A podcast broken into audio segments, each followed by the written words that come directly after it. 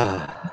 Hey, bienvenue à tous et à toutes dans cette conférence avec Franck Atem, quand la métaphysique révolutionne la psychologie. Ça va bien, Franck? Eh oui, ça va très bien. Bonjour Michel, bonjour tout le monde. Oui, bonjour Franck. très content de te revoir ce soir. Euh, il y a beaucoup de gens qui avaient hâte de te voir. Ah. Euh, donc, donc euh, on va parler justement de la métaphysique et de la psychologie.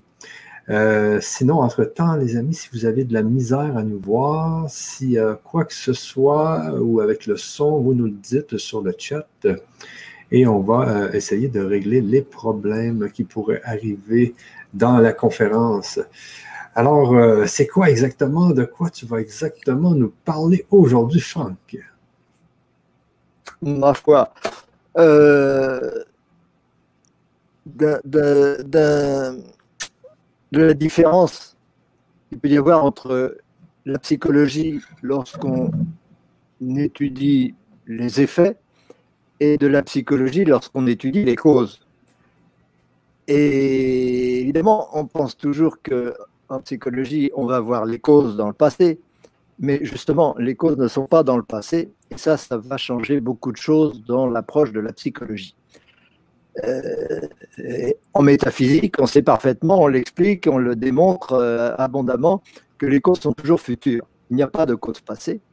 Et ça, ça fait une énorme différence, parce que s'il n'y a pas de cause passée, euh, on ne va pas attribuer au passé la responsabilité des, situations psychologiques, des états psychologiques. Mais ça peut choquer beaucoup de dire ça, et donc il va falloir qu'on s'en explique. Il va falloir qu'on s'en explique et qu'on explique aussi l'autre aspect extrêmement euh, révolutionnaire par rapport à la psychologie habituelle que peut apporter la métaphysique, puisque euh, la métaphysique, c'est avant tout l'explication de l'origine de l'être, l'origine de l'esprit, l'origine de la conscience, bien entendu, il n'est pas facile de faire de la bonne psychologie si on ne sait pas ce que c'est que l'esprit. C'est tout de même euh, embêtant. On fait ce qu'on peut, on fait des choses qui sont très bien, mais il, manque quelque chose d'essentiel. Et on va voir qu'avec la métaphysique, on démontre de, façon certaine, puisque la, métaphysique, ça cherche des certitudes et c'est hyper rationnel, c'est avant tout euh, le plus rationnel possible et le plus universel possible, que euh, l'univers, notre univers personnel, n'est pas une donnée dont on prend conscience, mais quelque chose qui fait partie de notre conscience, qui est intérieur à notre conscience. Et ça change évidemment tout. Euh, autant qu'en physique, on a pu transformer la physique en physique holistique, en, en, essayant d'introduire l'esprit dans la physique, dans le domaine de la physique, ce qui est impossible évidemment puisque l'esprit n'est pas un problème physique, ça n'a rien à voir. Euh, avec la métaphysique, on introduit, on réintroduit l'univers dans la psychologie, on réintroduit l'univers dans l'esprit, et ça, ça change absolument tout, évidemment. Et c'est fondamental. C'est pour ça qu'on parle, nous, de notre côté, de psychologie holistique. Voilà de quoi nous allons parler ce soir. OK, donc ça, ça va être vraiment euh, très bien ce soir de parler euh, justement de, euh, de ça qu'on n'est pas basé sur le, de ce qui s'est passé dans le passé, mais bien ce qui va se passer dans le futur. non, c'est pas ce que je veux dire. La cause future, c'est pas ce qui va se passer dans le futur. Ce sont nos intentions, ce sont nos buts, ce sont les objectifs, ce sont les nécessités qui, qui nous tirent en avant et qui engendrent l'énergie créatrice. Euh, ce pas des événements qui sont prévus dans le futur, pas du tout. Excuse-moi de t'avoir. Euh, non, non, mais c'est bon, que tu fais bien.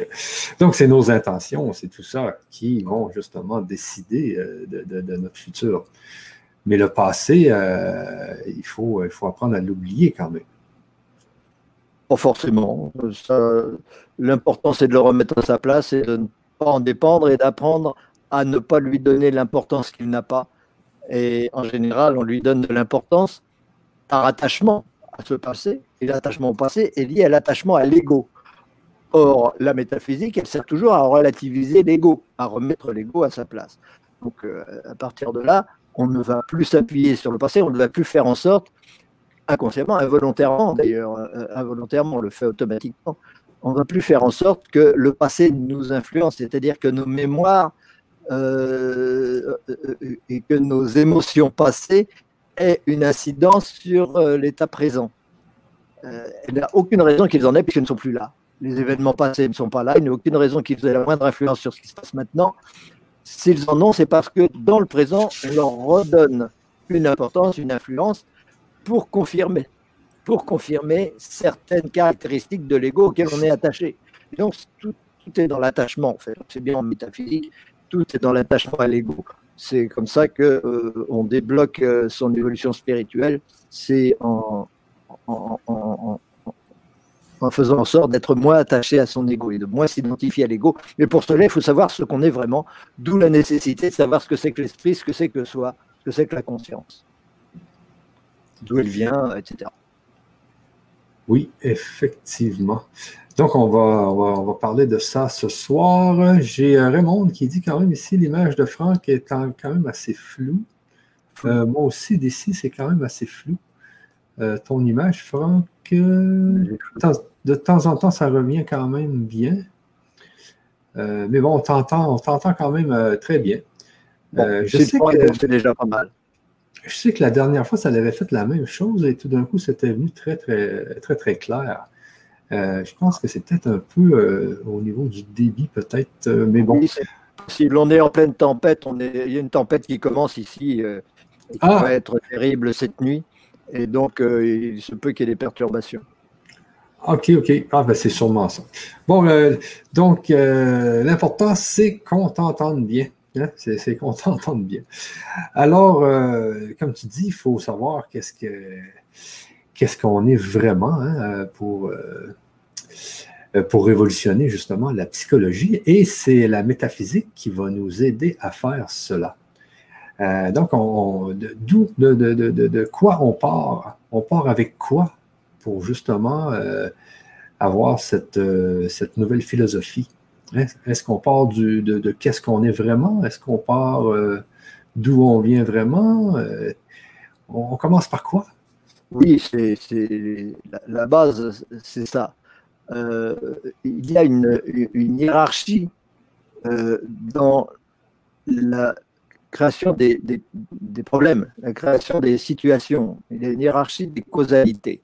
Elle est, euh, expliquée dans, ce livre que tu connais, hein, puisque tu l'as reçu. Je ne sais pas si on verra si l'image est floue, mais enfin, dans ce livre, on, je vais rapprocher pour qu'on voit, on parle un peu, on parle aussi de la pyramide de la guérison. Voilà, la pyramide de la guérison, c'est ça. Et on voit que euh, tout part du, plus fondamental, c'est-à-dire de la métaphysique. Les causes sont toujours métaphysiques, elles ne sont jamais physiques. Si on s'intéresse au passé, si on s'intéresse à l'univers, c'est qu'on s'intéresse à la physique, donc on n'est pas dans la métaphysique il faut euh, euh, chercher les causes réelles, c'est-à-dire ce qu'il y a de plus euh, profond en nous. Qu'est-ce que c'est que soi? Qu'est-ce que c'est que l'univers? Pourquoi il y a l'univers à la place de rien? Et ainsi de suite. Tout ça. Qu'est-ce que l'énergie? Qu'est-ce que l'énergie créatrice? Qu'est-ce qui engendre des phénomènes? Eh bien, ça, c'est de la métaphysique. Et ce sont ces causes. c'est toujours au niveau des causes métaphysiques lorsque nous, nous nous nous, euh, nous, nous confrontons à ces, à ces réalités métaphysiques qui nous font peur, qui font peur à l'ego, qui font peur à, à, l'individu. Elles nous font peur euh, pour diverses raisons, parce que le, monde métaphysique est à l'envers du monde physique et il ne permet de remettre en cause euh, de remettre en cause, il, nous oblige à remettre en cause notre ego et la réalité de notre ego et la réalité du monde qui nous entoure. Et, l'ego déteste ça, le mental déteste ça. Euh, il y a une étudiante de notre université qui disait l'autre jour, le mental refuse l'évidence. Le mental déteste l'évidence parce que l'évidence l'empêche de croire qu'il est ce qu'il croit être. Nous croyons être une personne. Et, mais les évidences métaphysiques nous mettent en cause cette euh, croyance-là et nous obligent à concevoir que nous sommes un processus, un processus impersonnel et immatériel dont, dont, la, la, réalité ultime euh, n'est pas personnelle, n'est pas physique. Et, et, donc, euh, en tant que personne, on évacue les problèmes métaphysiques, on évacue les questions métaphysiques, on ne veut pas s'y confronter. On veut commencer au personnel, à ce qui est personnel, ce qui est individuel. Et, le reste, on l'évacue. Ces, vérités métaphysiques sont une source de très profonde peur intérieure qu'on ignore, qu'on ne veut pas connaître et qui sont ignorées de la psychologie en général. Or, ce sont ces peurs métaphysiques qui sont les plus fondamentales parce que ce sont elles qui sont à la source de tous les problèmes. Et donc, c'est cette euh, confrontation, ces, ces, questions métaphysiques engendrent les problèmes, cette, euh, euh, ce refus des réalités métaphysiques qui est inconscient, encore une fois, engendre des problèmes psychologiques, c'est-à-dire les problèmes relationnels, les problèmes,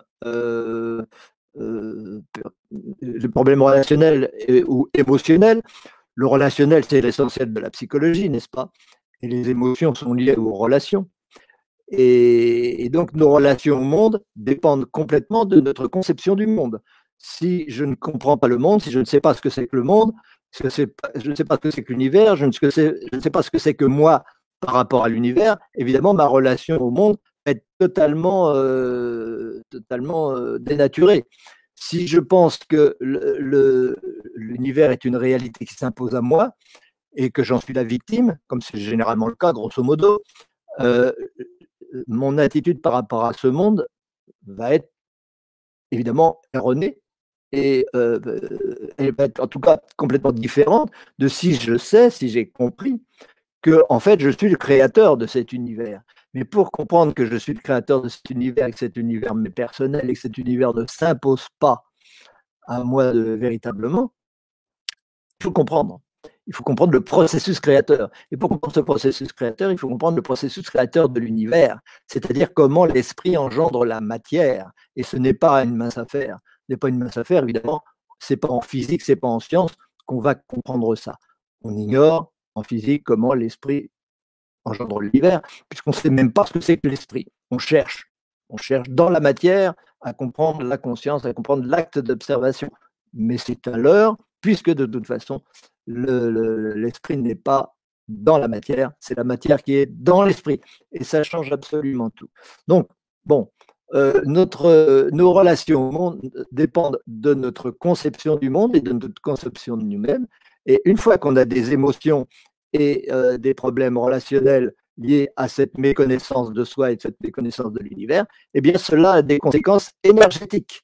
Cela a des conséquences énergétiques euh, dans notre corps, dans notre mode de fonctionnement. Et au bout d'un moment, ce sont ces problèmes énergétiques qui vont, euh, selon les symboles portés par les questions, les questions qui, engendrent ces problèmes, quoi, les, le type de, de problèmes relationnels, engendrer les problèmes physiques. Ensuite seulement, cela devient des problèmes physiques. Alors, évidemment, tous les médecins ne vont pas nous dire que les problèmes de, physique, le foie, la rate, autre chose, euh, proviennent de problèmes euh, énergétiques. Ils ne savent pas ce que c'est que l'énergétique, ils ne savent pas ce que c'est que la vie, ils ne savent pas ce que c'est qu'une vibration, ils ne savent rien de tout ça. Et ils ne vont pas nous dire non plus que ça vient du psychologique. Un peu. Il y en a qui le pensent, évidemment. Euh, toujours des gens en avance sur d'autres. mais souvent, on considère que le physique, les problèmes physiques viennent de circonstances physiques alors qu'ils viennent de problèmes psychologiques qui passent, qui influencent la circulation énergétique dans notre corps. Mais ces problèmes psychologiques ne viennent pas euh, ex nihilo. Ces problèmes psychologiques viennent de notre relation au monde. Et pour que notre relation au monde soit juste, et donc pour que toute la chaîne des causes soit de bonne qualité, eh bien, il faut comprendre l'univers. D'où l'importance de faire de la métaphysique, d'où l'importance de comprendre ce que c'est que soi, ce que c'est que l'univers. C'est tout ce qu'on explique, non seulement dans ce, dans ce livre, évidemment, mais dans l'autre livre qui le précède, qui ne doit pas être bien loin d'ailleurs, je dois en avoir un par là, et qui, lui, explique l'origine de l'esprit, l'origine de la matière à partir de l'esprit. Et ces deux livres s'appellent donc euh, Au-delà du quantique, volume 1 et volume 2. Et il est très facile de se les procurer sur notre site internet, euh, atem.com, www.atem.com. Je dis ça parce qu'il est bien évident que ce n'est pas dans cette conférence d'une heure et demie qu'on va expliquer tout de l'origine de l'être, de l'origine de la conscience, l'origine de l'énergie, comment tout cela engendre la matière, pourquoi l'univers, bien qu'il soit totalement spirituel et d'origine spirituelle, a une forme atomique et nous donne l'impression d'avoir ce corps et de nous identifier à ce corps. Tout ça, ce sont des questions fondamentales qui ont besoin d'être travaillées, d'être étudiées. Mais une fois qu'on le sait, une fois qu'on l'a compris, évidemment, cela éclaire beaucoup notre chemin de vie. Donc euh, voilà, cette pyramide des, causes de, problèmes dans notre vie se remonte dans l'autre sens et ça devient une pyramide de la guérison où si on a, a un problème physique à traiter, on sait que la cause est énergétique. Au niveau énergétique, on peut agir bien sûr, mais euh, et c'est facile d'agir au niveau énergétique, euh, c'est le plus important. Mais sur le long terme, on a intérêt à agir sur le niveau psychologique. Simplement, sur le niveau psychologique, c'est pas facile du tout d'agir, surtout quand on ne sait pas ce que c'est que l'esprit et comment l'esprit fonctionne. évidemment, le plus important, c'est d'agir d'abord, quelles que soient les circonstances, au niveau métaphysique, pour se familiariser avec ces choses qui font peur et faire en sorte que le mental n'ait plus ces peurs, ces, multiples peurs qui, sont intrinsèques au mental euh, humain habituellement et qui sont la source de tous les autres, toutes les autres difficultés. Il faut donc se familiariser avec les vérités métaphysiques avant tout. C'est vraiment notre mission de vie à chacun d'entre nous. Nous sommes incarnés pour ça. Nous ne sommes pas incarnés pour autre chose. Notre seule mission, c'est de nous rapprocher le plus possible de la connaissance. Et une fois qu'on la connaît, eh on, on, doit l'appliquer, bien sûr, et on l'applique. Et on peut aussi la transmettre d'ailleurs, puisque dans nos, dans nos modules, on, permet aux gens de devenir ambassadeurs de ce projet métaquantique, c'est-à-dire de pouvoir transmettre cette connaissance qui est peu connue, qui est très peu connue parce qu'elle est évidemment euh, euh, complètement révolutionnaire par rapport à tout ce qui se fait aussi bien en physique qu'en psychologie. Donc ça ne fait pas plaisir à tout le monde, c'est dommage, mais c'est comme ça. Et il faut néanmoins euh, se tourner vers ça quand on veut vraiment avancer. Voilà.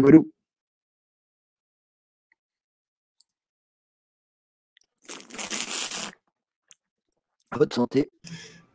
Oui, bon, euh, oui, ben j'aime bien quand tu dis euh, qu'il faut la connaissance, mais ensuite qu'on peut l'appliquer.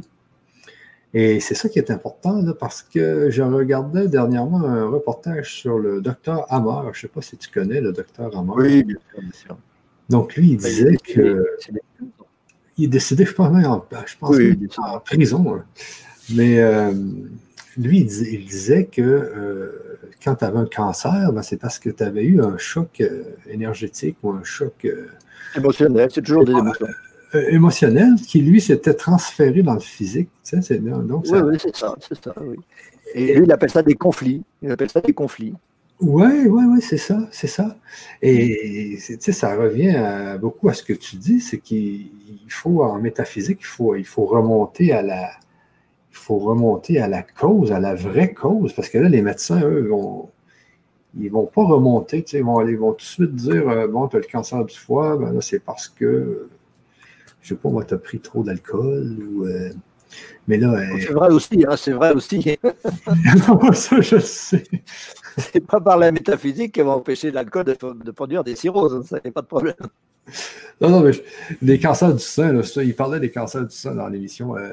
Et donc, euh, il faisait remonter les femmes là, dans, le, dans, le passé, puis euh, pour voir quel choc elles pouvaient avoir. Puis là, il faisait des scans du cerveau et, et on voyait bien là, que ça, ça provenait d'énergie, de, ça, ça provenait pas vraiment de, de l'extérieur.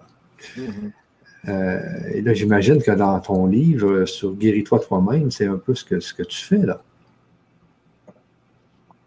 Tout est fondé là-dessus.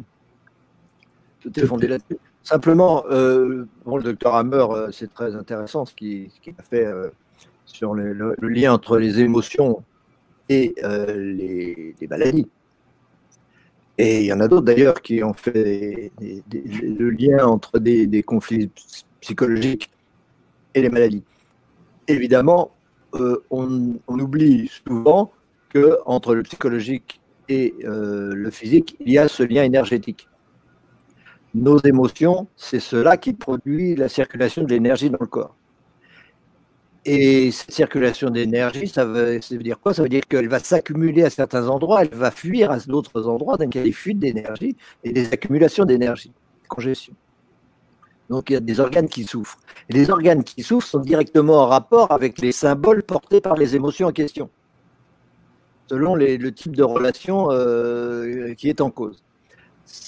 Euh, de même que, il y a des gens qui nous écoutent et qui ne croient pas du tout à l'astrologie, mais de même en astrologie, chaque organe, symboliquement, est régi par un, astre, par un signe astrologique. Et on le retrouve dans une maison astrologique.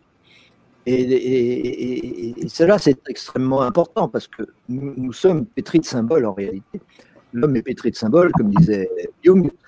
Euh, et, notre chaque, chacune de nos relations avec le monde, selon son style, sa qualité, les choses qui se passent, etc., euh, se rapporte à une de ces douze tranches de l'univers que sont les signes astrologiques. Euh, évidemment, ça fait beaucoup de choses par tranche, évidemment. Mais on peut aussi aller plus dans le détail. Les hindous vont beaucoup plus dans le détail, puisqu'il y a 365 euh, signes quotidiens. Euh, avec le déplacement de la Lune. Et, donc, il y a des symboles comme ça très, très précis, en fait, par rapport aux, relations qu'on vit. Et ces symboles correspondent à des organes, parce que nos organes euh, ont des significations. Nos organes ne sont pas des hasards, nos organes ne sont pas uniquement là dans, dans, un but utilitaire. Ils sont issus de quelque chose, et ce quelque chose est métaphysique. On ne va pas en convaincre tous nos éditeurs en cinq minutes. Il faudra qu'ils étudient la question de très très près. Et pour cela, ça oblige à renoncer à beaucoup de préjugés, des préjugés matériels, des préjugés physiciens, des préjugés qui nous font croire justement que c'est la matière qui est la, réalité ultime de, l'être, alors que ce n'est pas du tout le cas. Nous ne sommes pas matière. Et pour ce, euh, euh, on, peut, on peut le comprendre euh, très rapidement que l'univers non plus n'est pas matière. On peut le comprendre. D'ailleurs, même les physiciens quantiques s'en aperçoivent aujourd'hui, puisqu'ils se rendent compte que euh, la matière, il n'y en a pas. Elle leur échappe. Une particule atomique, c'est du vide, il n'y a rien. Ils ne savent pas comment euh, s'en sortir avec ça, d'ailleurs, puisqu'ils continuent de faire de la physique? Mais ce n'est pas physique. C'est pas physique. Ce n'est que de l'esprit. Si c'est un acte d'observation, c'est de l'esprit, c'est pas autre chose. Et, et, et, donc cette matière, euh, ce qu'on croit être de la matière, ce ne sont que des sensations. Ce ne sont que des sensations.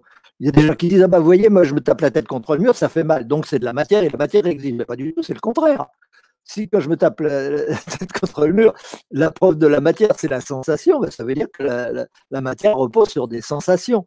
La matière, c'est des sensations avant tout.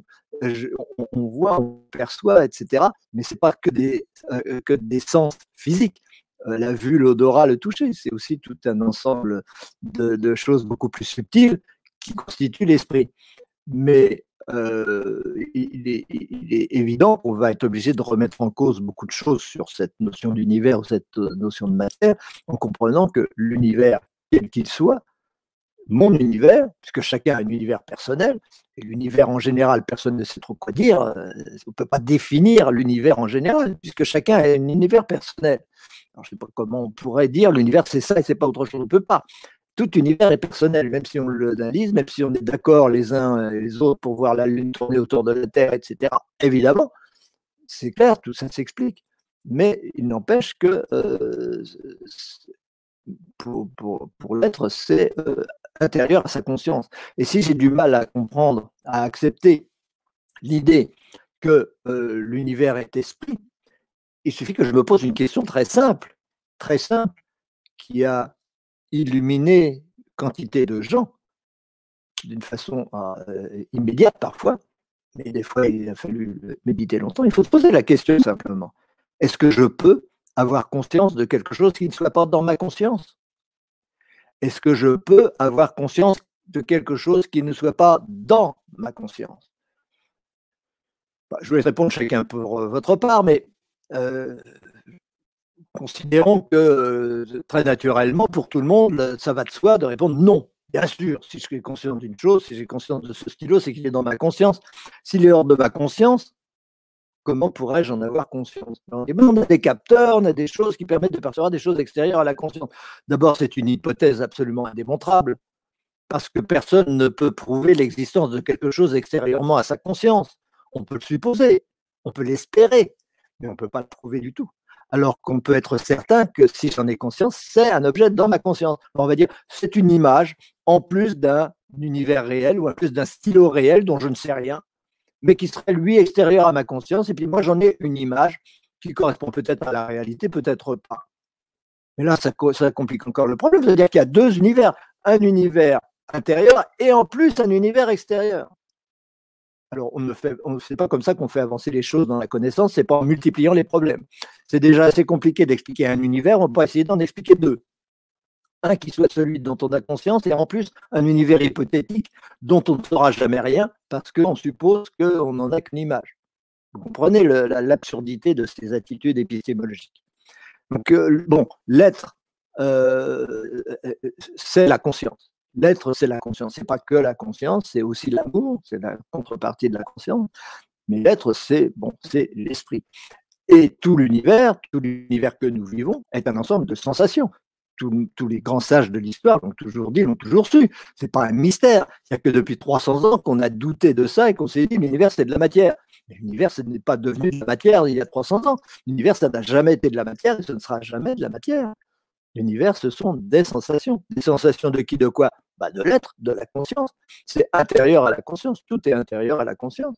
Et, et, du fait que c'est intérieur à la conscience, euh, on va très vite en conclure que c'est la conscience qui est créatrice de cet univers. Aujourd'hui, beaucoup de gens, surtout dans les milieux spirituels, sont d'accord avec le fait que l'univers est une création de la conscience. Notre univers, nous le créons, nous en sommes responsables, etc. Voilà, par exemple, une chose qui fait peur au mental le mental n'a pas du tout envie d'être créateur de, ses, problèmes, créateur de son univers, créateur de toutes les, choses qui lui sont arrivées depuis sa naissance. Mais c'est très difficile à accepter, c'est très difficile à admettre. Créateur de ses parents, mais comment veut-on admettre ça? Créateur de son propre corps, comment peut-on admettre ça? C'est pas facile à admettre. Mais quand on prend les précautions qu'il faut, ça devient une évidence totale. Et une fois que c'est une évidence totale, on peut en tenir compte. Et c'est là que les choses deviennent intéressantes. Et c'est là qu'on arrête de tourner en rond avec des hypothèses qui ne tiennent pas debout. Parce que penser qu'il y a un univers extérieur à la conscience dont j'aurais conscience, c'est une hypothèse qui ne tient pas debout. Elle ne tient pas debout parce que pour pouvoir l'affirmer, il faudrait que je puisse dire où s'arrête ma conscience et où commence l'univers. Où s'arrête ma conscience, où commence l'univers qui est extérieur à ma conscience. Qui peut répondre à ça? Ça ne veut rien dire. C'est une question qui, ne peut pas avoir de, réponse. Non, l'univers, c'est la forme de ma conscience à un moment donné. Et c'est pour ça que notre psychologie devient holistique, parce qu'elle réintroduit l'univers dans la conscience. Dans la conscience. Donc ça, c'est un, premier point à établir. Et l'établir n'est pas facile. L'établir est, euh, fondamental, mais l'établir, ça demande un travail. Parce que dans la vie quotidienne, on s'identifie à l'ego, et en tant qu'ego, on, est séparé de l'univers, bien sûr. Cet ordinateur que j'ai devant moi, il est extérieur à Franck. Il est extérieur à ce corps. Il est dans ce qu'on appelle l'espace, par euh, rapport à ce corps qui se situe euh, euh, quelque part, mais dont j'ai l'impression, et tout le monde a cette impression qu'il est au centre de l'univers toute la conscience a toujours le sentiment d'être au centre de l'univers et ce centre est partout. Euh, la totalité de l'univers est, ce centre en réalité. Et j'ai donc, euh, euh, puisque je m'identifie non pas à l'être dans sa totalité, à la conscience qui contient tout, alors que je suis cela, et que je m'identifie seulement à une petite partie qui est ce qu'on appelle l'ego, eh bien, je, bon, je m'identifie l'ego on ne va pas non plus euh, entrer dans des définitions très savantes de, l'ego ou d'expliquer pourquoi on s'identifie à l'ego alors qu'on n'est pas l'ego. Mais ça s'explique aussi, vous le verrez dans le livre en question d'ailleurs, ou dans les, modules euh, du projet métaquantique euh, que vous pouvez vous procurer sur le grand changement. là, c'est en vidéo, donc c'est plus agréable pour certains d'avoir des vidéos que d'avoir des, des, livres à lire. Enfin, c'est important de comprendre euh, que euh, euh, ce que je crois, une réalité extérieure, en fait, c'est une illusion intérieure, puisque c'est de l'esprit. Et, c'est tout ce que ça veut dire, l'univers est illusion. C'est de l'esprit. Et c'est pas grave. C'est pas méchant. C'est pas ça qui m'empêche de percevoir le monde. Ce n'est pas ça qui m'empêche de relationner avec les autres, puisque cette relation, elle s'établit entre les corps, entre les personnalités, entre les égaux. Les égaux, ils sont pas seuls. L'être est seul. Ça fait partie de ces grandes peurs qui font que le mental ne veut pas s'identifier à l'être, il ne veut pas s'identifier à l'absolu, que nous sommes néanmoins. Et, c'est ce refus de l'évidence qui est la source de tous nos problèmes. Et bon, euh, l'être euh, il est, il contient toutes ces choses-là, il est par conséquent seul. Évidemment, il y a une seule conscience, il n'y a pas 36 consciences. C'est la même conscience qui nous anime, tous. Mais ça, ce n'est pas une hypothèse. Hein. Ça peut paraître être une affirmation gratuite comme ça parce que je le dis en 5 minutes sur une vidéo, mais euh, vous, vous le démontrerez vous-même et vous le comprendrez parfaitement et vous ne ferez plus marche arrière après. Vous ne pourrez plus faire marche arrière parce que vous aurez compris hyper rationnellement vous aurez compris absolument que, effectivement, l'univers est intérieur à la conscience et que donc tout est euh, spirituel. Après, vous comprendrez comment, pourquoi tout cela qui nous paraît, qui est intérieur à la conscience, euh, pourquoi cette conscience s'identifie toujours à un ego, à une petite partie de cet univers ou de s'identifie à la totalité. C'est très simple aussi, en fait, mais on ne peut pas rentrer dans tous les détails abstraits dans une vidéo. Euh, mais c'est important à comprendre. Parce que si on n'a pas compris pourquoi, bien que je sois l'être, je me prends pour une personne, bien que je sois euh, la conscience universelle, je me prends pour un individu dans cette conscience, eh bien, je ne peux pas résoudre les problèmes.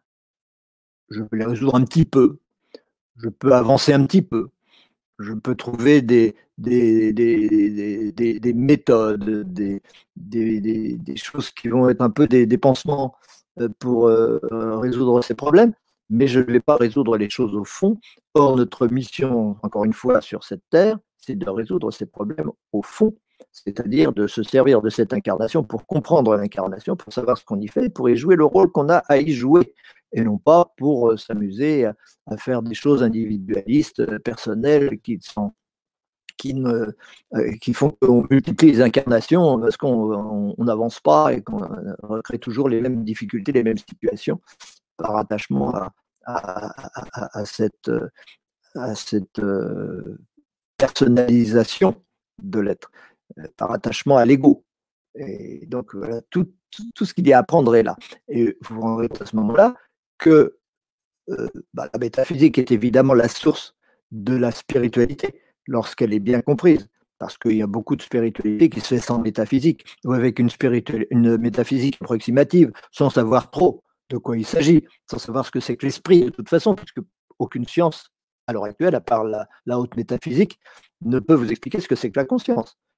Euh, aucune euh, spiritualité, aucune religion non plus ne vous explique véritablement pourquoi vous êtes là, comment vous êtes arrivé là, euh, et quel est le sens de tout cela. Alors on trouve des, des, pis-aller, on trouve des, façons de, euh, encore une fois, des approximations pour arriver à s'en sortir, comme en physique d'ailleurs. Ce sont toujours des approximations, des interprétations. Mais on a, euh, au niveau des certitudes, il n'y a pas grand-chose. Pour avoir des certitudes, il faut aller dans l'hyper-rationnel. Si on ne va pas dans l'hyper-rationnel, l'hyper-rationnel, ce n'est pas de ce monde en réalité, c'est de la cinquième dimension. Je ne sais pas si vous avez entendu parler de ça, mais l'hyper-rationalité, c'est le supramental. Or, nous vivons en tant qu'être humain au niveau du mental en général. Et tout notre travail en tant qu'être humain, c'est justement passer dans le supramental. Et dans le supramental, la connaissance, elle va de soi. Il n'y a pas de discussion dans le supramental. Il n'y a pas de, de, recherche dans le supramental. Dans la cinquième dimension, c'est fini. La recherche, tout ça, c'est la quatrième dimension. C'est la, partie de notre euh, troisième dimension où on s'interroge, où on étudie, où on étudie la matière et tout ça. Très bien, il faut passer par là. Mais bon, on est justement en train de passer une coche supérieure. On est en train de passer dans cette cinquième dimension où, évidemment, là, la connaissance ne fait plus de doute pour personne. On l'enseigne à l'école naturellement. Et il n'y a pas 36 explications de la conscience. Il y en a une. Et il n'y en aura toujours qu'une. Si vous voulez la connaître, donc vous savez ce qu'il vous reste à faire. Euh, en tout cas, euh, lorsque je dis que la métaphysique va, remplacer, va supplanter, pas supplanter, on fait toujours de la psychologie, mais avec des principes métaphysiques, lorsque la métaphysique révolutionne la psychologie, c'est aussi pour nous ouvrir à une forme de, de psychologie qui est aussi une sorte de médecine quelque part. Et d'ailleurs, euh, Michel, tu parlais du docteur Hammer qui euh, présentait sa médecine comme une médecine du futur. Et il avait raison, puisque c'est aussi dans la cinquième dimension qu'il va de soi que tout est, euh, tout est pratiqué de façon spirituelle. Euh, tous les remèdes sont spirituels. et c'est toujours en allant à l'origine des, des, problèmes, à la source des problèmes, aux causes métaphysiques, qu'on arrive à les résoudre. Donc là-haut, les problèmes sont moindres, puisque la connaissance va de soi. Mais si problème il y a, eh bien, la solution, elle est toute trouvée, puisque on est déjà habitué, on est déjà formé, on est déjà euh, euh, pétri de cette connaissance euh, métaphysique qui, est, qui fait qu'il n'y a plus d'identification véritablement à l'ego, en tout cas plus d'attachement à l'ego, parce que l'identification à l'ego, elle va continuer. Même si on sait qu'on n'est pas l'ego, on va continuer de vivre en tant qu'ego. Simplement, il y a une grande différence parce que la gestion de l'ego n'est pas la même, parce que la relation qu'on se donne au monde et l'utilisation qu'on fait de cet ego n'est plus la même. On n'est plus en conflit avec les autres, on n'est plus en opposition avec les autres, on n'est plus en concurrence avec les autres, on est uniquement un outil pour constituer l'unité, pour aller vers l'unité absolue unité absolue qui n'est pas réalisée dans la cinquième dimension. Hein. Elle est relative. On n'y est pas encore. Euh, il y a encore bien d'autres, euh, d'autres niveaux dans l'évolution spirituelle de l'être.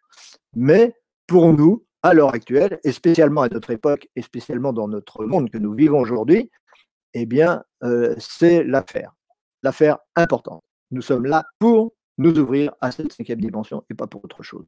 Et donc, pour comprendre les choses. Et, nous et, si vous êtes incarné dans cette époque, c'est parce que vous avez la solution dans cette époque. Vous avez l'explication dans cette époque. Si vous voulez la connaître, elle est à votre disposition. Donc maintenant, aujourd'hui, vous savez, avec Internet et tout ça, on n'a plus le droit d'être ignorant. On peut encore continuer de ne pas vouloir s'informer. On peut vouloir continuer de s'informer en écoutant BFM, la télévision, etc. On a le droit. Il n'y a pas de problème. Et après, il ne faudra pas se plaindre. Et, mais euh, en réalité, avec Internet, on peut avoir toutes les informations les plus pointues, les plus importantes qui existent. Et donc, euh, aujourd'hui, euh, choisir l'ignorance, c'est un choix. Ce n'est plus une fatalité. C'est un choix.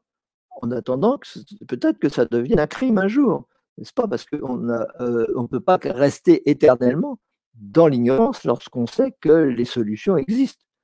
Sinon, c'est vraiment qu'on veut contribuer à la division, contribuer à la guerre, contribuer à la, maladie, contribuer à tout ça. Voilà, c'est ça notre responsabilité en réalité. la métaphysique a un but, euh, euh, parmi d'autres, qui est de faire reculer la souffrance.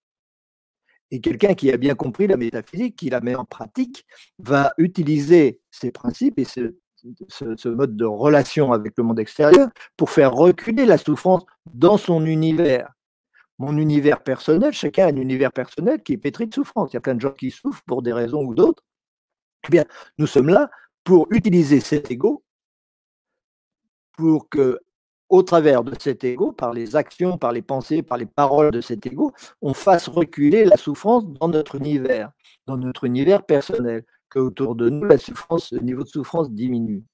C'est toujours ça important. Parce que l'univers est une illusion, les circonstances sont des illusions, mais la souffrance, elle n'est pas une illusion. La souffrance n'est pas une illusion, elle est réelle, au même titre que la conscience, c'est un absolu. La conscience n'est pas une illusion. L'ego est une illusion, le corps est une illusion, l'univers est une illusion, les circonstances, mais nous sommes là pour faire en sorte que cette euh, nécessité de créer la matière, de créer un univers autour de nous, ne soit pas source de souffrance. Et c'est justement ça la différence entre la troisième et la cinquième dimension. C'est que dans la troisième dimension, où nous vivons tous, la euh, troisième densité, où nous vivons tous en ce moment, eh bien, euh, le monde est bourré de souffrance parce que chacun, en s'attribuant euh, le monopole de, de, son intérêt personnel, l'égotisme en quelque sorte, l'opposition aux autres, la séparation, on, on joue ce jeu-là, et en faisant ça, on augmente la souffrance autour de nous. Et toutes les, tous les hommes politiques qui, qui, qui, euh, qui, font, qui augmentent la souffrance dans ce monde, ils passent leur temps à ça d'ailleurs. Vous savez bien, les, beaucoup de chefs d'État, euh, tout ce qu'ils font euh, contribue à augmenter la souffrance, bien sûr. en, rendant les gens moins libres, en, les privant de, de, de cela. Bon, il y a quantité de raisons, vous le savez bien. Eh bien, tout cela est lié à leur méconnaissance d'eux-mêmes, est lié à leur peur d'eux-mêmes, de peur de la vérité, peur de la réalité. Et de ce fait-là, eh bien, leur relation euh, avec les autres est une relation de concurrence. Ils disent, moi, je vais accaparer, et puis pour accaparer, il faut que je prive les autres. Il faut que je, je mette les autres en esclavage. Comme ça, moi, je vais pouvoir avoir plus de, de, privilèges. Et, c'est comme ça que ça fonctionne. Eh bien, il est évident qu'on est là pour en sortir de ce, de ce, mode de fonctionnement. Pour en sortir, il faut euh, euh, accepter les, des, des, principes qui vont faire que dans la cinquième dimension, il n'y a plus de raison de créer de la souffrance. On ne va pas créer de la souffrance volontairement. On est là pour être un. Donc si l'autre souffre, c'est moi aussi qui souffre. Il n'y a aucun problème. On le, sait. C'est le moindre des empathies. Euh, euh, donc, euh, dans la cinquième dimension, il n'y a pas ça. Il n'y a pas cette création systématique et volontaire, volontaire, souvent inconsciente, hein, attention.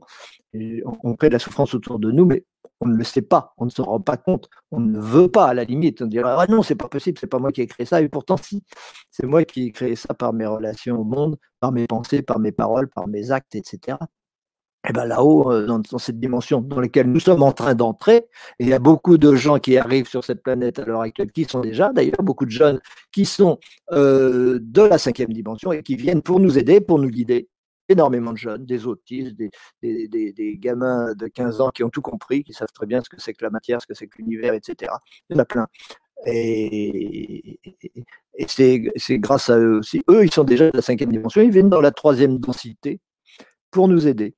Et, mais après, bon, la cinquième densité viendra s'imposer, La différence entre une densité et une dimension, vous l'avez comprise, la dimension, c'est mon euh, le, niveau vibratoire auquel je m'identifie, et la densité, c'est le monde que je perçois euh, extérieurement. Euh, ça peut être la même, ça peut être différent. Il peut y avoir un décalage. Il y a des gens de cinquième dimension dans la troisième densité, il y en a plein. Il peut y avoir, mais la plupart des gens de, la troisième densité sont des gens de la troisième dimension. Dans la cinquième dimension, même chose. Vous avez plein de gens qui sont de la cinquième dimension, évidemment, dans la cinquième densité, mais vous avez aussi des gens qui viennent de des, des dimensions supérieures. Cela dit, il n'y a pas de gens de la troisième dimension dans la cinquième densité. Dans l'autre sens, ça ne fonctionne pas il n'y a pas de gens dans, notre... Euh, en tout cas, ils ne le vivent pas, ils ne le, perçoivent pas. Bref, euh, est-ce que tu veux, euh, Michel, qu'on continue sur cette piste ou est-ce que tu veux nous poser des questions? Oui, Franck, ben, il y a des questions justement sur le chat. Peut-être qu'on pourrait répondre à quelques questions si ça te convient. Avec plaisir.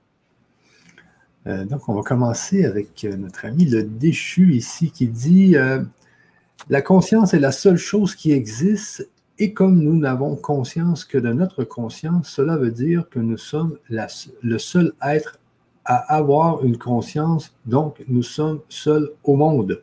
Alors, tout cela est presque vrai jusqu'au dernier mot. C'est quand il dit nous sommes seuls au monde. Parce que dans le monde, il y a plein de gens. Et tous ces gens ne sont pas seuls. Tous nos égaux sont entourés d'un tas de gens. Par contre, on est une seule conscience. On est une seule conscience. C'est-à-dire que c'est la même conscience qui en moi pense, qui en moi aime, qui en moi souffre. C'est la même conscience qui en toi pense, aime, souffre. Et c'est la même conscience dans tout le monde. C'est le même être. Il n'y a pas deux êtres, il n'y a pas deux consciences. Donc cette conscience-là, elle est seule, elle est unique, mais c'est un processus.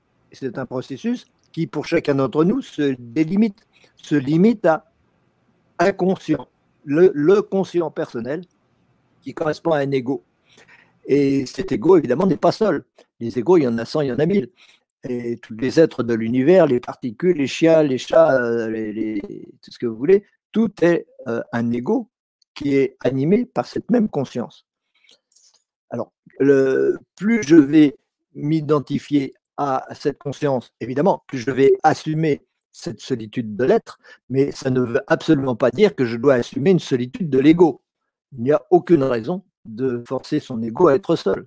On est des êtres relationnels, on est des, individus relationnels, on est là pour vivre ensemble, on est là pour faire des choses ensemble. Et ce n'est que ensemble que notre évolution spirituelle a un sens. Il ne peut pas y avoir de spiritualité sans relation. C'est dans la relation à l'autre que se situe cette spiritualité. Et donc, si j'étais seul au monde, bah, euh, ça ne marcherait pas. En tout cas, si je me considérais comme seul au monde, je ne pourrais que désespérer et je m'empêcherais d'évoluer. Euh, cela dit, euh, je, suis. On n'est pas seul, on, est seul en tant qu'être, mais on ne vit pas en tant qu'être, on vit en tant que personne. Simplement, la différence va être dans le fait que on sait qu'on est un avec les autres. On sait que c'est le même être qui anime chacun. Et que donc, le résultat, il est très simple. Euh, Jésus le disait avant moi, hein, euh, c'est pas une nouveauté. Euh, la seule chose à faire, c'est d'aimer son prochain comme soi-même, puisque c'est soi-même. Aimer son prochain comme soi-même, c'est une autre partie de soi-même. Soit c'est la conscience. Et dans cette conscience, c'est tout un tas d'apparences d'individus qui sont en relation les uns avec les autres, qui ont une psychologie chacun, c'est-à-dire une limitation de la conscience, et cette limitation de la conscience, elle est, elle est, personnelle, individuelle. Et donc, euh, on n'est pas, euh, pas seul, on n'est pas seul au monde. Personne n'est seul au monde. Bon, lorsque on aborde, lorsqu'on aborde les, problèmes les plus fondamentaux, les plus fondamentaux, pardon, de notre existence, comme la naissance, la mort, euh, la souffrance, etc. Là, on peut se dire, je suis seul au monde, parce que je souffre, je nais, je meurs, etc. Et là, on est confronté à cette, euh, unicité de l'être. Mais c'est justement parce que ces, événements-là sont là pour nous éveiller à l'unicité de l'être et pour nous euh, amener petit à petit, vie après vie, au travers de, nos mœurs successives, de nos souffrances successives, de nos amours successives, de se rendre compte que, en fait, on est cet être unique et que euh, c'est, euh, le sentiment de mourir pour un individu est le même que pour un autre individu, c'est strictement la même chose, puisque c'est dans les deux cas le fait d'oublier son ego et de s'apercevoir qu'on est autre chose que cet ego, qu'on est quelque chose de collectif. Tout ça, ce sont des, des épreuves qui nous sont, euh, qui sont nécessaires pour que petit à petit nous accédions à la connaissance. Euh, bon, bah après, il faut en tenir compte. En tout cas, euh, tout ce que dit notre ami le déchu est vrai. la conscience est la seule chose qui existe. Pas la conscience, l'esprit, dans le vocabulaire que j'utilise, est la seule chose qui existe, puisque la conscience est un des deux aspects de l'esprit, l'autre pôle étant l'amour. Et, et cette conscience, elle étudie qu'il n'y en a qu'une fois. Allez, voilà. Bienvenue. OK, une autre question ici, Franck, de Bernard et Popo. Donc, euh, Einstein avait raison de dire euh, que, ce que nous avions appelé la matière en réalité n'existe pas. C'est plutôt l'accumulation de l'énergie dont les vibrations sont, sensiblement réduites pour être senties. Oui. Euh, la matière en réalité n'existe pas, c'est plutôt l'accumulation d'énergie. Mais euh, c'est encore trop de parler des, ça parce que Einstein avait quand même une notion assez matérielle, assez matérialiste de l'énergie. certes, il avait l'intuition que, tout était esprit quelque part. Il l'a évoqué occasionnellement. Mais pour un physicien, l'énergie, c'est quelque chose de physique, c'est quelque chose de matériel, alors que ça ne l'est pas du tout. J'aurais préféré qu'ils disent que c'est non pas une accumulation d'esprit, mais que c'est l'esprit tout court, et que l'esprit ne peut pas faire autrement que de se percevoir lui-même sous forme discontinue, sous forme particulière, et donc sous forme matérielle. Alors, moi, je ne fais pas de différence entre énergie et esprit en réalité. L'énergie, c'est le nom qu'on donne l'esprit lorsqu'on le voit à l'extérieur. n'est pas? Parce qu'on voit le monde, donc on dit c'est de l'énergie, mais en réalité c'est de l'esprit. Quand on parle de soi, on dit c'est de l'esprit. L'esprit, c'est toujours soi. Personne n'a pu jamais exhiber l'esprit de quelqu'un d'autre. L'esprit, c'est soi. Donc voilà. c'est l'esprit, mais quand on s'aperçoit que quelqu'un, que le monde bouge, qu'il y a, etc., alors que c'est dans notre esprit, on dit c'est de l'énergie, ou c'est de la matière d'ailleurs. Ça, c'est habituel. Mais en fait, ce n'est que de l'esprit, c'est-à-dire la dualité magnétique conscience-amour. La conscience qui est répulsion et l'amour qui est attraction. vous comprendrez ça dans nos livres et dans nos, modules et dans les, ateliers du projet métaquantique.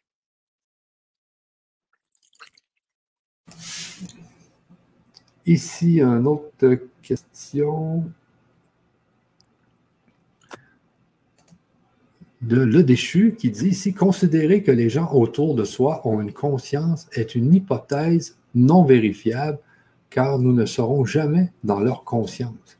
Oui, oui, on peut pas euh, ce qui est une hypothèse, c'est de croire que c'est une conscience séparée de la nôtre. Ça, c'est vrai qu'on ne peut pas, euh, on ne peut absolument pas avoir conscience de la conscience de quelqu'un d'autre. Mais une fois qu'on a compris d'où vient cette conscience, on a compris que c'est la même et qu'elle anime chacun d'entre nous. Ce sont les corps, ce sont les personnes qui sont séparées, mais toujours animées avec la même conscience, qui n'est qui l'aspect non individuel de la conscience et qui après devient petit à petit individuel au travers des différents corps énergétiques, des, corps, euh, corps sensibles, les corps euh, spirituels, on les appelle comme on veut, qui séparent la conscience absolue du corps physique. Il y a tous les niveaux de corps, on connaît, euh, on connaît tout ça dans la tradition hindoue. Voilà, voilà. Ok. Euh, maintenant, de Bernard qui dit Et pourquoi Albert Einstein dit que cette vibration est très réduite? Qui l'a réduit? Point d'interrogation. Ah, oui, c'est pas idiot. C'est une façon de parler qui vaut ce qu'elle vaut. Elle est réduite, elle est filtrée. Moi, je préfère dire qu'elle est filtrée. La conscience qui est unique, euh, chacun d'entre nous la filtre pour la rendre individuelle, pour la rendre consciente. Parce qu'en réalité, la conscience absolue, euh, elle, n'existe pas. Elle n'existe qu'au travers de chacune de nos, euh, de nos conscients, de chacun de nos conscients individuels. Et chacun de ces conscients individuels est une filtration de cette conscience. Euh, bah, on l'explique aussi dans nos, ateliers et dans nos livres. Euh, on peut dire que ça l'a réduit effectivement. Et ça ne peut pas faire autrement que de lui donner apparence matérielle. Donc il a raison, euh, notre cher euh, Albert. Mais qui l'a réduit, ce n'est pas qui l'a réduit. Euh, c'est pas quelqu'un qui l'a réduit, hein, c'est pas Dieu, c'est pas etc. qui l'a réduit. C'est une nécessité, c'est un besoin absolument euh, nécessaire du fait que la conscience n'est jamais infinie, elle ne peut pas être infinie. Mais ça, on, s'en explique dans nos, dans nos ateliers. Hein. Euh, c'est tout le passage de la continuité à la discontinuité. En science, on parle de discontinuité. C'est ça qui est important, c'est de comprendre pourquoi ce qui par nature a vocation à être continu, en fait, se manifeste de façon discontinue, c'est-à-dire avec des particules séparées les unes des autres, avec des individus séparés les unes des autres, avec des vies successives séparées les unes des autres, etc. Tout ça, c'est la discontinuité, elle est absolument inévitable. La conscience ne peut pas fonctionner autrement que sous forme discontinue. Et ça fait partie des choses qu'il faut apprendre, il faut comprendre et qu'il faut expliquer. Donc, on vous l'expliquera. Pas tout en même temps. Ben, oui, ça c'est sûr. Euh, je voulais juste, euh, parce que tu euh, parles du projet Métaquantique, alors si vous voulez vous inscrire au projet Métaquantique, c'est-à-dire pour voir les ateliers, mais il y a aussi plusieurs modules, vous allez voir, il y a le projet Métaquantique niveau 1, niveau 2, niveau 3, niveau 4. Je vous laisse aller voir la page qui est juste ici, que je viens de mettre dans le chat. Alors, vous allez voir que les ateliers qu'on fait deux fois par mois, ce sont les ateliers du niveau 2 du projet Métaquantique. Le niveau 1 est intégré dans le niveau 2, donc euh, il est disponible dans le niveau 2. Mais vous allez voir que le niveau 3, eh bien, c'est euh, plus des outils. Puis le niveau 4, c'est vraiment tout l'enseignement de Franck. Euh, et c'est très, très, il y a beaucoup, beaucoup d'audio. Parce que Franck a, tout écrit, mais il l'a aussi tout lu avec, avec sa, avec une autre personne. Alors, euh, vous pouvez aussi l'écouter. Moi, c'est ce que je fais quand euh, je suis dans l'auto, euh, dans la voiture ou quand je vais m'entraîner ou n'importe quand. j'écoute, j'écoute du Franck. tu as bien raison. oui, oui. chaque fois, là, on a des prises de conscience. On se dit Ah oui, ah. Et c'est ça qui est intéressant, c'est qu'à chaque prise de conscience, on peut la mettre en pratique. C'est, ce que j'ai retenu tout à l'heure, Franck, de ce que tu disais. Hum, hum, hum. Euh, c'est vrai qu'on la met en pratique, mais je n'étais jamais euh, attentionné à ça. C'est qu'on on a une bonne prise de conscience, ensuite on la met en pratique dans la vie de tous les jours et dans, et dans notre observation de la vie de tous les jours. C'est cet été, comme je te disais, j'ai fait des observations qui ont été assez euh, spectaculaires. Donc, ça, ça, permet justement là, de, de, des grandes prises de conscience. Ça, c'est le niveau 4. Le niveau 3, bien là, c'est il y a l'astrologie euh, vibratoire, c'est euh, la numérologie vibratoire, c'est ça. La radiesthésie. Euh, donc, vous allez voir le niveau 3, là, c'est plus dans, la, dans les outils qui permettent justement de jouer avec, le, avec tout ce monde métaphysique. Et puis le niveau 2, ben, c'est les ateliers qu'on fait à tout, deux ateliers par mois. Donc, c'est des ateliers qui sont vraiment percutants, vous allez voir. Et euh, il y a des grandes prises de conscience qui se font en vidéo, en direct avec euh, Franck. Euh, et puis ensuite, les, on, prend ça et on, va mettre ça en pratique. Je me souviens justement de l'atelier sur la confiance en soi qui nous, avait nous avait fait prendre justement conscience qu'on était autre chose que notre ego et que on ne devait plus avoir peur de, faire face à des, par exemple, moi, c'était mon voisin qui, avec qui j'avais eu un conflit depuis euh, des mois et des mois. Et c'était juste, euh, c'était trop simple, tout simplement, aller lui rapporter sa pelle ou lui demander sa pelle. Je pense que c'était ça pour pelleter la neige. Mais, tu sais, il faut, rire des fois parce qu'on s'enferme dans des, euh, en psychologie, parce que cet, cet atelier, pas cet atelier, mais cette conférence aujourd'hui, c'est la métaphysique qui vient euh, qui vient avec la, psychologie, justement, c'est que quand on, utilise la haute métaphysique, eh bien, notre, psychologie change complètement. Et puis le monde euh, change aussi, c'est-à-dire que notre, notre, notre vie dans ce monde, elle change complètement, Franck. Oui, c'est ce que, je voulais ajouter à ce sujet-là, c'est que justement ce, niveau 2 euh, est, justement celui qui porte sur l'ontologie, c'est-à-dire la, la, mise en pratique psychologique de la métaphysique. Et donc, c'est particulièrement pertinent pour les gens qui nous écoutent en ce moment. Mais il ne faudrait pas qu'ils s'inquiètent du fait qu'il a déjà été commencé, qu'il y a déjà euh, neuf ateliers, plus sur la mort, parce qu'ils peuvent le prendre à n'importe quel moment et qu'ils recevront de toute façon les ateliers précédents qu'ils n'ont pas euh, suivis euh, et, qu'ils auront là un panorama complet de, tout ce, toute cette euh, ontologie, de toute cette psychologie métaphysique. C'est vraiment tout à fait d'actualité pour eux. Si cette conférence les intéresse, c'est vraiment ce dont ils ont besoin. Exactement. Et puis, le même produit est sous une autre forme qui s'appelle, qui se nomme Annuler votre karma. Je vous mets aussi l'adresse dans le chat. Donc, c'est les mêmes ateliers qu'on fait à, les, euh, tous les mois. Euh, seulement que là, euh, avec Annuler votre karma, ça se, ça se continue d'année en année. et puis, on va beaucoup plus loin dans Annuler votre karma aussi que le niveau 2. Donc, vous pouvez choisir soit le niveau 2 du projet métaquantique ou annuler votre karma comme vous le désirez. mais dans les... De toute façon, il pas seul entre les deux, il n'y a pas de problème. Oui, On oui. risque pas de se tromper. C'est les mêmes ateliers, mais c'est seulement que si vous prenez le niveau 2, il, va arrêter après, le, je pense, le, le 22e atelier, mais en fait, ça en fera 30 puisqu'on en a rajouté 8 sur la mort spécifiquement. C'est ça, c'était, oui, oui, il y avait les 8 sur la mort. Euh, donc, mais après ça, si vous prenez le niveau 2, ça l'arrête après ces ateliers-là, mais avec annuler votre karma, ça continue euh, après. Et euh, vous avez des ateliers, justement, qui vont beaucoup plus, qui, sont, qui vont être beaucoup plus, beaucoup plus profonds et qui vont aller beaucoup plus profondément, justement, dans la compréhension de la de tout ce qui, de tout ce qu'on vit. Euh, donc, Franck, on continue sur euh, des questions. Est-ce que tu connais ça, les Blue Rooms? Je sais pas trop. Les quoi? Blue Room. Ça te dirait, non? OK. Euh, Ici, de Bernard, encore une fois, je comprends maintenant pourquoi la médecine se trouve impuissante devant le cancer, les cancers, le roi des maladies, le roi de maladies. Ce qui manque en elle, c'est la haute métaphysique. Ben oui, effectivement. Et eh oui. pour la médecine comme pour bien d'autres choses, c'est la haute métaphysique qui manque. C'est vrai aussi pour la politique, c'est vrai pour tout.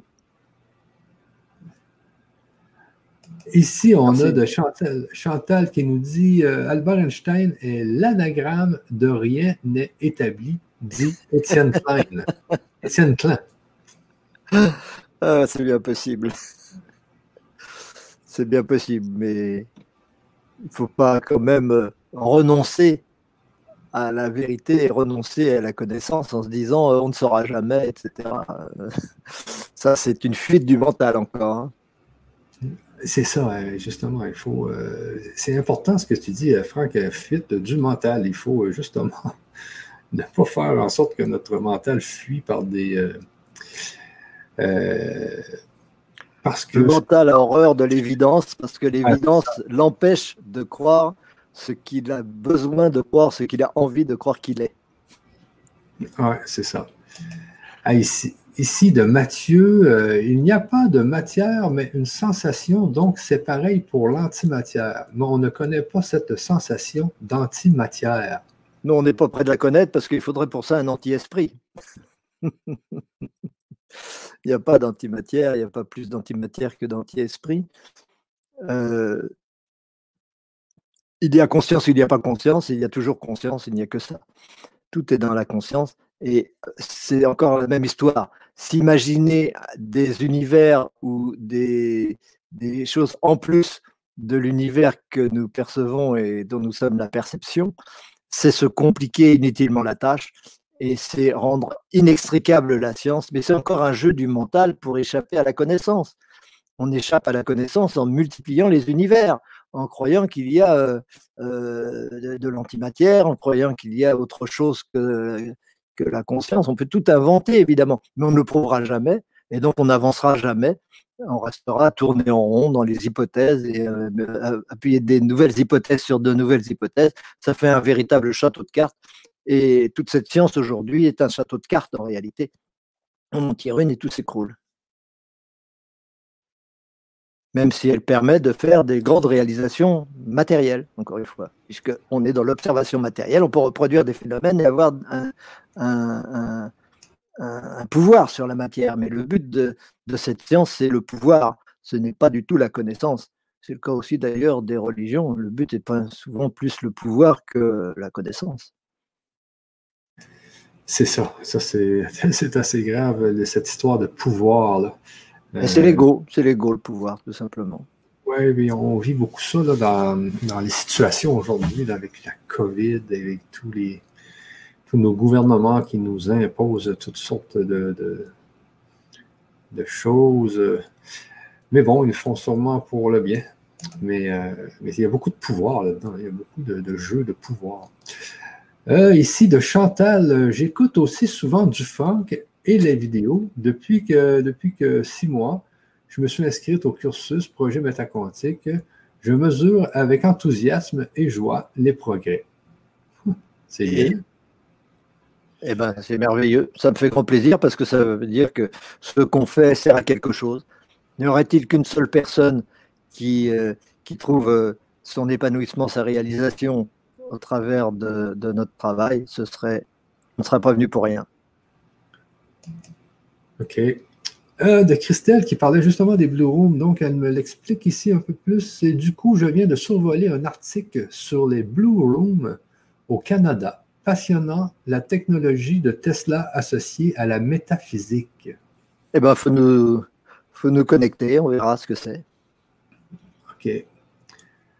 Euh, maintenant, de Mathieu, Franck euh, peut expliquer la différence entre l'être et le néant. Euh, merci pour ce piège, Mathieu. oui, évidemment, mais l'être, c'est soi, c'est le fait d'avoir conscience, c'est le fait d'aimer, c'est le fait d'être présent. Le problème, c'est que l'être n'est que présent et que le présent est nul. Et que donc l'être et le néant, c'est un peu la même chose. Puisque si l'être est nul en durée, alors il est nul tout court. Et donc l'être, c'est un aspect du néant. Ce n'est pas l'être ou le néant. Ce n'est pas pourquoi il y a l'être à la place du néant. En fait, les deux sont absolument inséparables. L'être et le néant, c'est une seule et même chose. C'est une seule et même chose, mais ce sont deux aspects de la même chose. Un peu comme on dirait le yin et le yang, c'est deux aspects de, de, la réalité, du Tao, le tout. Donc, euh, euh, la différence, c'est que le néant, c'est l'absolu euh, qui, qui est permise par l'être, qui est justifiée. Euh, le néant justifie l'être, permet l'être. L'être permet le néant. Les deux sont absolument indissociables. Euh, la conscience, c'est euh, c'est une réalité, mais c'est la même chose. La conscience, c'est dans l'instant présent. Il n'y a pas de conscience dans le temps. Mais la conscience, c'est le fait de se croire dans l'espace et dans le temps. Toute l'illusion de l'univers, c'est l'espace et le temps. Il n'y a pas d'espace, il n'y a pas de temps en réalité. Tout cela est contenu dans la conscience, donc dans un point nul. Donc le néant, c'est tout cela. Tout cela, c'est le néant, mais euh, le néant n'est que au travers de cette illusion de l'être. Mais bon, c'est un peu, euh, ce n'est pas le lieu d'aller dans ce genre de choses dans une conférence publique. OK. De Anna, euh, le courage est la qualité ultime, celle qui permet de s'ouvrir à la compréhension métaphysique et à l'amour inconditionnel. C'est vrai, c'est essentiel le courage. Le mental est très quoi le mental est très peureux. Et ça se comprend d'ailleurs, parce que c'est sa constitution. Il est là pour refuser la réalité. Il est là pour euh, s'interdire, euh, pour s'attacher à des choses qui ne sont pas. Euh, mais il est à double tranchant. Il est aussi un outil de réalisation. Il est aussi un outil de compréhension. et entre les deux, il y a le courage. C'est le courage qui fait passer de l'un à l'autre. Alors, tout le monde, un jour ou l'autre, fait preuve de courage. Tout le monde, un jour ou l'autre, fait preuve d'héroïsme. Euh, mais ce n'est pas toujours le moment pour chacun. Donc il y a un moment où on peut s'ouvrir à la métaphysique et, à l'amour inconditionnel, qui est aussi un courage considérable, puisque l'amour inconditionnel est une remise en cause totale de l'ego, bien sûr. Ok. Euh, donc Mathieu nous répond ici, euh, merci de la réponse, j'en avais l'intuition, mais je ne savais pas comment le dire mais l'un ne vient pas de l'autre et inversement. Il s'agit de plusieurs pôles d'une même chose, point d'interrogation. Oui, la, réelle, la réalité, la seule réalité, c'est cette dualité.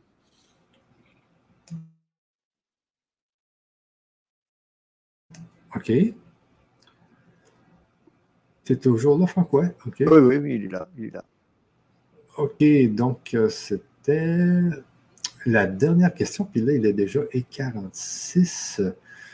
Euh, donc, euh, si on pouvait finaliser ça, Franck, euh, la métaphysique et la psychologie, donc, comment qu'on.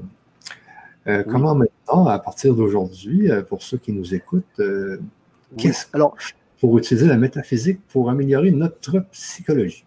Oui, alors j'ai beaucoup parlé au début de cet aspect de la métaphysique appliqué à la, psychologie, qui est le fait que euh, les, euh,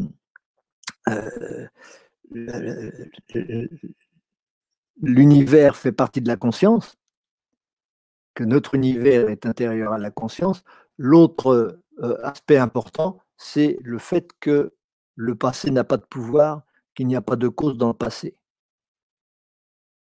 Alors, tout le monde, lorsqu'il cherche à travailler psychologiquement, il va aller chercher à analyser les événements passés qui justifient qu'on se retrouve dans telle ou telle situation, relation avec les parents, on a été violé ici ou là, on a on a vécu telle ou telle chose dans telle vie antérieure, etc. Tout ça, c'est chercher dans le passé des causes d'un état présent. Or, ce passé n'est la cause de rien du tout. D'abord, ce passé est passé, il n'a pas de réalité dans le présent. Dans le présent, il n'y a que des mémoires.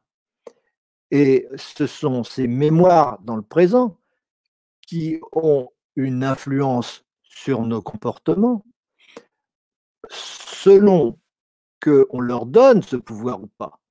Parce que les mémoires en elles-mêmes, elles sont normales. Il n'y a aucune raison qu'elles disparaissent. Ce sont des choses qu'on a vécues, soit dans l'apparence, en tout cas, dans l'apparence du temps. Euh, même si tout cela, en réalité, dans l'instant présent, euh, nul et infini. Mais euh, dans, notre. L'être ne peut pas faire autrement que de se percevoir dans l'espace et dans le temps, même si l'espace et le temps sont des illusions. Et toutes nos mémoires sont là, toutes nos mémoires sont inscrites dans cet instant présent. Simplement, elles n'ont aucun pouvoir par elles-mêmes. Par contre, elles commencent à avoir du pouvoir lorsque on a besoin, on ressent le besoin qui n'est pas conscient. C'est un besoin qui n'est pas conscient, ce n'est pas une volonté consciente, mais on a besoin d'entretenir son ego, de maintenir son ego d'instant en instant, justement pour échapper au néant. L'ego permet d'échapper au néant. C'est pour ça qu'on a peur, et c'est une des peurs fondamentales de, l'être, des peurs métaphysiques fondamentales de l'être, euh, pour échapper au néant, on est obligé de s'attacher à un passé, c'est-à-dire de croire qu'on vient du passé, de croire qu'on a une origine, alors qu'en fait, on n'a pas d'origine. La seule chose qu'on est, c'est un but, c'est une nécessité. Cette nécessité, c'est justement la nécessité du néant, c'est-à-dire de l'instant présent. Et tout l'espace-temps a pour but de rendre effectif, réel, cet instant présent nul et infini. Bon, ça, c'est rentrer dans des considérations très euh, un peu difficiles, un peu abstraites. Ce qui compte, c'est de comprendre que nos mémoires sont là, elles sont présentes, que ces mémoires en elles-mêmes n'ont strictement aucun pouvoir, et que si l'ego acceptait de se libérer de ces mémoires, eh bien, il serait libre la liberté de l'être, et spirituellement, c'est le but de l'être, c'est de reconnaître cette liberté absolue, même si elle n'est jamais totalement réalisée, puisque cette, liberté absolue, ce sera aussi le néant de l'instant présent. Hein.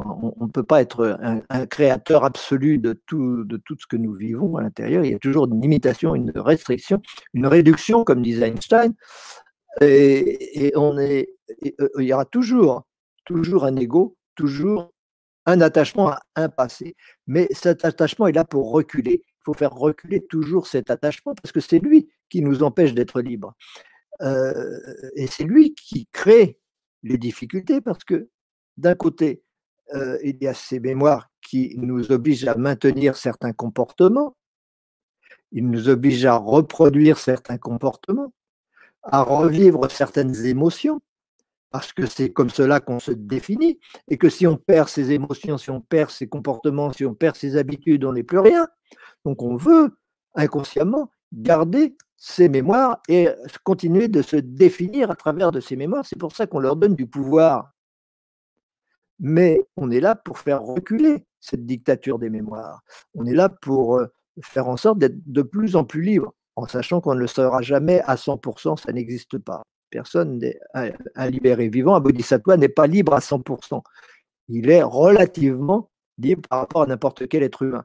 Un éveillé comme Bouddha n'est pas libre à 100%. Il est relativement éveillé par rapport à tous les autres, tous les bodhisattvas. Bref, euh, on, progresse toujours. L'univers, vous l'avez remarqué, c'est une évolution. Donc il n'y a pas d'univers, puisque c'est une évolution, c'est un changement permanent. Donc on est en évolution vers quelque chose. C'est ce but qui définit l'énergie, c'est ce but qui fait l'énergie. C'est parce que nous allons dans une direction que se crée tout ce qui permet la réalisation de ce but. C'est pour cela que les causes sont toujours futures et jamais passées. Et au contraire, ce sont ces causes futures qui engendrent les événements qu'on croit passés, mais qui en fait ne sont que des mémoires, donc totalement illusoires dans le mental, auxquelles on donne du pouvoir bien qu'elles n'en ont pas. Alors, dans la pratique, bon, ça, c'est extrêmement délicat, un peu difficile à comprendre, mais vous comprendrez très bien si vous l'étudiez de près, si vous prenez le temps. Simplement, c'est une question d'assiduité, de, temps, de, constance, de volonté, de désir, de, ce que vous voulez. Euh, rien ne se fait euh, à la seconde. Hein. Euh, on ne fait pas de la, de la médecine d'urgence en métaphysique, on travaille sur le long terme, on travaille à l'échelle de nos vies, de la succession de nos vies, de la succession de nos existences. Et tout le travail que vous aurez fait en métaphysique dans cette vie fera, donnera à votre, vos existences un tournant considérable à l'échelle de, votre karma, à l'échelle de toute la succession de vos vies. Et, normalement, toute vie peut être la dernière, hein. toute incarnation peut être la dernière, à condition d'aller au bout des choses. Euh, ce qui demande, comme nous disait notre auditrice tout à l'heure, euh, un certain courage, en tout cas de la conscience, de la, de constance, de la volonté, et l'assiduité, tout ça, évidemment. Donc, euh, on peut se libérer de ces mémoires, beaucoup. On ne peut pas s'en libérer totalement. Si on s'en libérait totalement, il n'y aurait plus d'ego, et s'il n'y a plus d'ego, il n'y a plus non plus d'esprit. Donc, on a besoin de ces mémoires, d'une certaine partie de ces mémoires. tout l'art est de ne pas en souffrir et ou de ne pas en faire souffrir les autres. Parce que c'est ça qui se passe. C'est que les mémoires délimitent c'est un filtre qui délimite notre façon d'aimer, donc qui délimite notre niveau vibratoire et qui fait qu'on aime plus ou moins, on est capable plus ou moins d'aimer l'univers, d'aimer les autres, etc. Et on est plus ou moins libre créateur de nos vies et on est plus ou moins libre d'avoir une influence sur cet univers qui est à l'intérieur de la conscience. C'est de ces mémoires que, que, tout dépend. C'est de notre attitude par rapport à ces mémoires que tout dépend. Et donc, euh, on est là aussi pour euh, euh, faire en sorte que ces mémoires aient le moins de pouvoir possible. Et d'ailleurs, il y a une, partie dans, dans, le niveau 3 du projet métaquantique qui est spécifiquement le travail sur ces mémoires à travers une douzaine ou une quinzaine de techniques qui sont présentés par euh, Louise Gervais. Certains d'entre vous connaissez Louise Gervais, n'est-ce pas, qui fait partie de notre université. Et, donc, ils sont des, méthodes pour euh, euh, se familiariser avec la libération par rapport aux mémoires. Et le travail sera quand même, au bout du compte, toujours métaphysique, c'est-à-dire que c'est avec la compréhension hyper rationnelle qu'on finira par ne plus donner de pouvoir involontairement à ses mémoires. C'est-à-dire que ça agit sur l'inconscient. C'est une façon de, euh, euh, de, traiter l'inconscient, si vous voulez. Et parce que la métaphysique s'agit à ce niveau-là.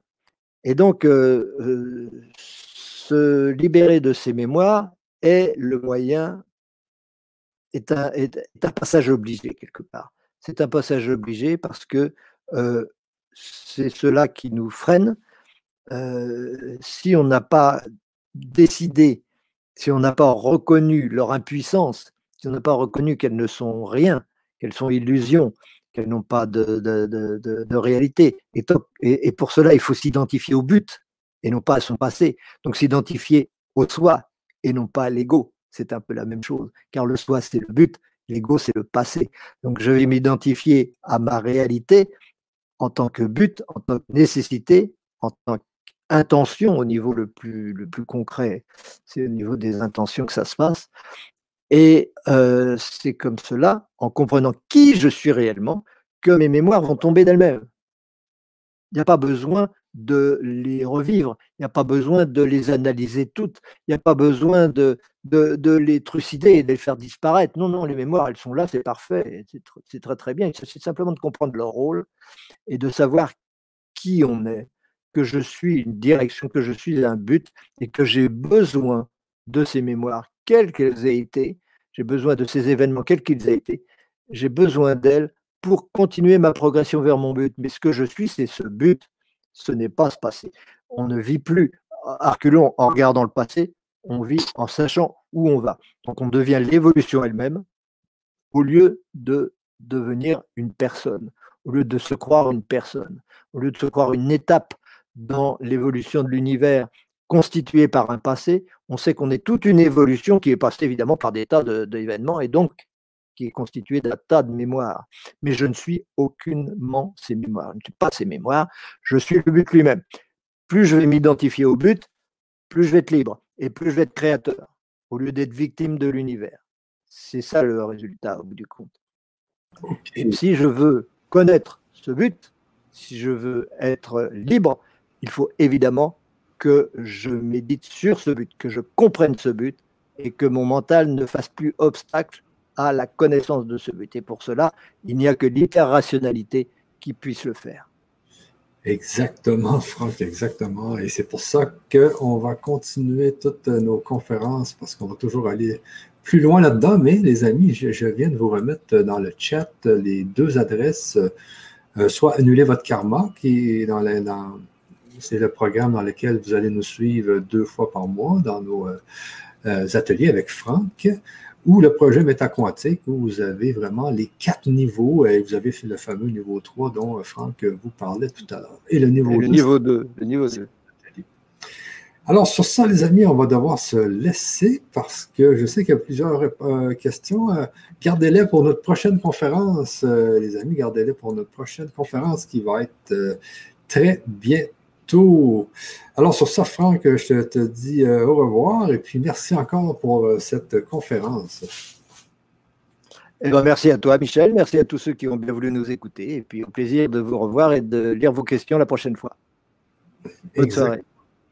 Donc à la prochaine conférence, les amis. Bye bye.